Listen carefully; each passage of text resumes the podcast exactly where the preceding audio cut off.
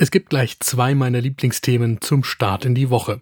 Einmal der relevante Unterschied zwischen Verhältnis- und Verhaltensprävention und dann der laxe Umgang in Deutschland vor allem mit Alkohol. Ne Dosis Wissen, der Podcast für Health Professionals. Und damit willkommen zu Ne Dosis Wissen, dem täglichen Podcast für das Gesundheitswesen.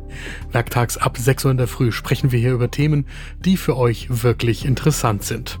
Mein Name ist Dennis Ballwieser, ich bin Arzt und Chefredakteur der Apothekenumschau und ich darf euch eine Dosis Wissen im Wechsel mit meiner Kollegin Laura Weißenburger präsentieren. Heute ist Montag, der 22. Mai 2023. Ein Podcast von gesundheithören.de und Apothekenumschau Pro. Gerade ist das Jahrbuch Sucht 2023 erschienen. Das liefert einmal jährlich die aktuellen Zahlen und Fakten zu Themen wie Alkohol, Tabak, illegalen Drogen, aber auch solchen Dingen wie Glücksspiel. Und das zentrale Ergebnis im Jahr 2023 ist erst einmal erfreulich. Es wird tatsächlich weniger geraucht und getrunken. Der Konsum bleibt aber gerade beim Alkohol auf hohem Niveau. Und außerdem ist das nur eine Facette all der Fragen zum Thema Sucht. Wir haben für diese Folge mit Wilma Funke gesprochen. Sie ist Psychologin und Psychotherapeutin an der Katholischen Hochschule Nordrhein-Westfalen. Das Ganze lohnt in jedem Fall einen genauen Blick mit einem Genussmittel, kein Suchtmittel, einer Tasse Kaffee, meine steht vor mir, holt euch eure und dann geht's los. So, warum bestehe ich darauf, dass Kaffee ein Genussmittel und kein Suchtmittel ist? Also zum einen gibt's da keine körperliche Abhängigkeit, sondern wenn dann eine psychische naja, so etwas ähnliches wie Abhängigkeit.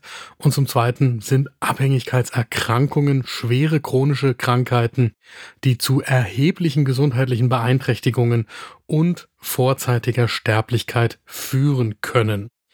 Und wenn man jetzt mal den Kaffee strenger analysiert, dann finde ich, trifft das alles nicht auf ihn zu, auch wenn man häufig im Alltag und das eher scherzhaft vom Suchtmittel Kaffee spricht. Und damit aber zum ernsten Teil. Denn Sucht ist gerade kein Randproblem in der Gesellschaft, weil mit dem Begriff nicht nur die Abhängigkeitserkrankungen gemeint sind, über die man gemeinhin so redet, sondern jegliches riskante, missbräuchliche oder abhängige Verhalten in Bezug auf Suchtmittel und auch nicht stoffgebundene Verhaltensweisen. Damit meinen die Expertinnen so etwas wie Glücksspiel. Und darüber wird noch viel weniger gesprochen als zum Beispiel über Alkohol oder Tabak. Und was auch regelmäßig zu kurz kommt, wenn wir über Süchte sprechen, ist, was eigentlich die Präventionsstrategien gegen Suchterkrankungen sein können.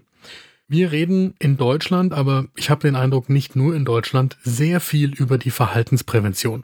Also die Frage, wie man das Verhalten einzelner Personen oder von Zielgruppen positiv beeinflussen kann. Darauf konzentriert sich meinem subjektiven Eindruck nach fast alles, was zum Beispiel in der Politik diskutiert wird, wenn es um das Thema geht. Aus meiner Perspektive viel wichtiger wäre eigentlich die Verhältnisprävention, eben die gesellschaftlichen Rahmenbedingungen. Und das wird zwar auch in der Politik diskutiert, aber fast immer negativ konnotiert.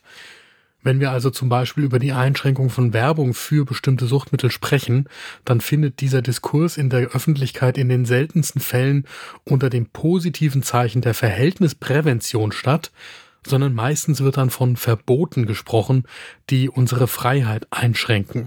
Das ist zwar richtig, unsere Freiheit wird an der Stelle eingeschränkt, aber eben, weil es um ein hohes Gut geht, wie zum Beispiel die Gesundheit von Kindern und Jugendlichen. Und das ist eine Diskussion, die erinnert euch nicht von ungefähr auch an die Diskussion, die wir während der Pandemie geführt haben. Und deswegen müssten wir solche Diskussionen noch viel intensiver auch beim Thema Suchtprävention führen. So, und damit zu den zentralen Ergebnissen aus dem Jahrbuch Sucht 2023, das wie jedes Jahr von der Deutschen Hauptstelle für Suchtfragen vorgelegt wird. Beim Thema Alkohol. Die Deutsche Hauptstelle für Suchtfragen sagt selbst, da gibt es noch viel zu tun. obwohl der Gesamtverbrauch an alkoholischen Getränken im Beobachtungszeitraum, das ist das Jahr 2021, gegenüber dem Vorjahr, also 2022, gesunken ist. Zu tun gibt's aber deswegen immer noch viel, weil in Deutschland nach wie vor deutlich mehr Alkohol getrunken wird als im weltweiten Durchschnitt. Und außerdem konsumieren immer noch fast 8 Millionen Deutsche Alkohol in gesundheitlich riskanter Weise. Wilma Funke sagt uns dazu, dass wir in Deutschland nach wie vor einen relativ unkritischen Umgang mit Alkohol haben als Nation. Sie weist darauf hin, dass es in Deutschland eben nicht die Gewohnheiten wie etwa in den südeuropäischen Ländern gibt, wo Alkohol zwar auch zum Leben dazugehört, aber zum Beispiel das Rauschtrinken verpönt ist.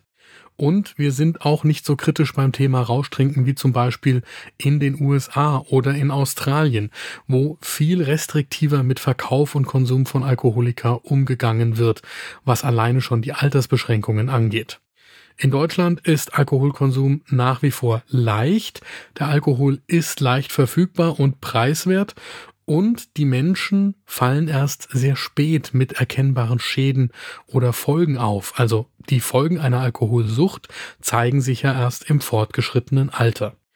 Wilma Funke sagt uns dazu, dass es im Schnitt über elf Jahre dauert, bis man die ersten deutlichen Zeichen der Abhängigkeit sieht und es dann zu einer Behandlung kommt. Wilma Funke will nicht so falsch verstanden werden, dass sie grundsätzlich etwas gegen Alkoholkonsum hat, wenn es um verantwortungsvollen Konsum geht. Aber klar muss sein, jeder Konsum birgt ein gewisses Risiko und diese Grenzen zwischen riskantem und schädlichem Konsum sind fließend. Alleine schon, weil unterschiedliche Menschen ganz individuell auf den Alkohol reagieren. Und damit zum Thema Rauchen. Nach wie vor raucht mehr als jeder fünfte Erwachsene in Deutschland zwischen 18 und 64 Jahren. Insgesamt ist der Anteil der Raucher rückläufig. Wilma Funke sagt uns dazu, dass dieser Rückgang vor allem auf die guten Anti-Raucher-Kampagnen und Anti-Raucher-Gesetzgebung zurückzuführen ist. Also hier greift genau das, was ich vorhin angemahnt habe, nämlich die Verhältnisprävention, die aus meiner persönlichen Sicht eben beim Alkohol so sehr fehlt. Wilma Funke sagt aber, dass auffällig sei, dass Rauchen immer noch die meisten Todesfälle verursacht, wenn man alle Drogen miteinander vergleicht. Und das heißt, die volkswirtschaftlichen Kosten des Rauchens sind immer noch doppelt so hoch wie die des Alkoholkonsums. Jedenfalls die, die man messen kann. Und auffällig ist auch, dass die Erwachsenen häufiger nicht mit dem Rauchen aufhören. Fast jeder dritte Mann ab 35 und mehr als jede fünfte Frau ab 55 raucht. Das heißt, der Rückgang insgesamt, der liegt an den NeueinsteigerInnen, die nicht mehr dazukommen. Und deswegen haben wir das Problem mit dem Tabakkonsum noch nicht überstanden, sagt Wilma Funke, aber hier ist man deutlich sensibler geworden. Weniger Sensibilität gibt es beim Thema Cannabis, das sowohl bei Jugendlichen als auch bei den Erwachsenen am weitesten verbreitet ist von den illegalen Drogen. Und da hat in den letzten Jahren auch der Konsum bei den Erwachsenen zugenommen. Aktuellen Schätzungen zufolge haben rund viereinhalb Millionen Erwachsene zwischen 18 und 64 Jahren und mehr als 300.000 Jugendliche in den letzten zwölf Monaten Cannabis konsumiert. Ein Punkt, der häufig untergeht, ist das Glücksspiel. Da gab es im Beobachtungszeitraum 2021 einen Umsatzanstieg von fast 15 Prozent auf mehr als 50 Milliarden Euro, die mit Glücksspiel umgesetzt werden, also mit legalem Glücksspiel. Und das hat einen Hintergrund, weil im Juli 2021 der Glücksspielstaatsvertrag geändert worden ist. Und seitdem sind Sportwetten zum Beispiel bundesweit legalisiert. Und das wirkt sich natürlich auch auf das Verhalten aus. Und damit zuletzt noch zu einem Punkt, der vor allem für euch im Gesundheitswesen interessant ist.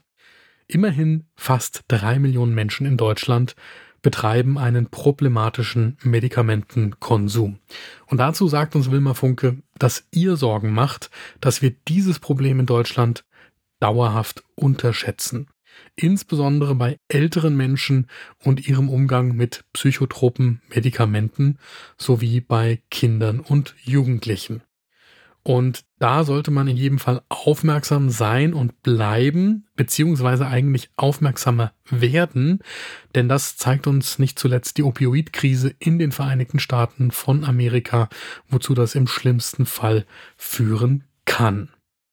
So, mein Fazit der heutigen Folge ist, da tut sich eine Menge und auch eine Menge in die richtige Richtung. Ich finde es immer noch erstaunlich, wie wenig wir beim Thema Alkohol über die Verhältnisprävention sprechen, gerade weil wir es beim Thema Rauchen eigentlich gelernt haben müssten, dass das der richtige Weg ist.